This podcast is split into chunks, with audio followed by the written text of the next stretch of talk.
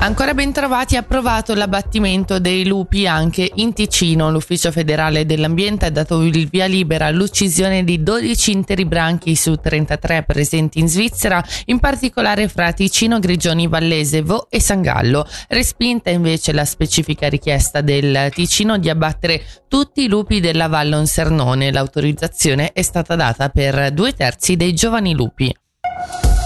Chiusa l'inchiesta sul maxi sequestro di droga avvenuto ad aprile a Bioggio, il 43enne è trovato a bordo della sua auto con 4,5 kg di eroina e 4 di cocaina assieme ad un'altra persona dovrà rispondere di infrazione aggravata alla legge federale sugli stupefacenti e riciclaggio di denaro. Lo riporta la RSI secondo cui il totale del traffico di droga potrebbe raggiungere i 20 kg. La procuratrice pubblica Pamela Pedretti intende chiedere oltre 5 anni di carcere vincere.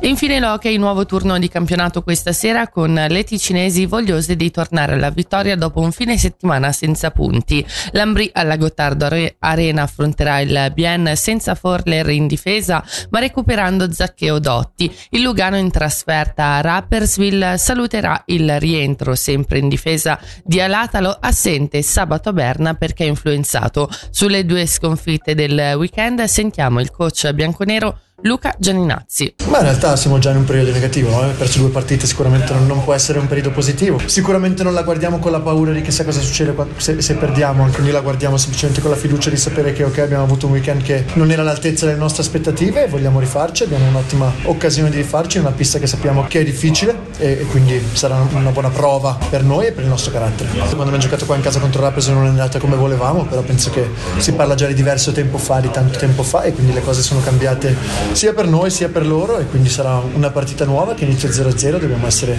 pronti a giocare il nostro miglior hockey, quindi non essere troppo concentrati su di loro, sulla pista, su quello che sarà, ma più che altro su di noi e sui passi in avanti che possiamo fare rispetto alle ultime due prestazioni.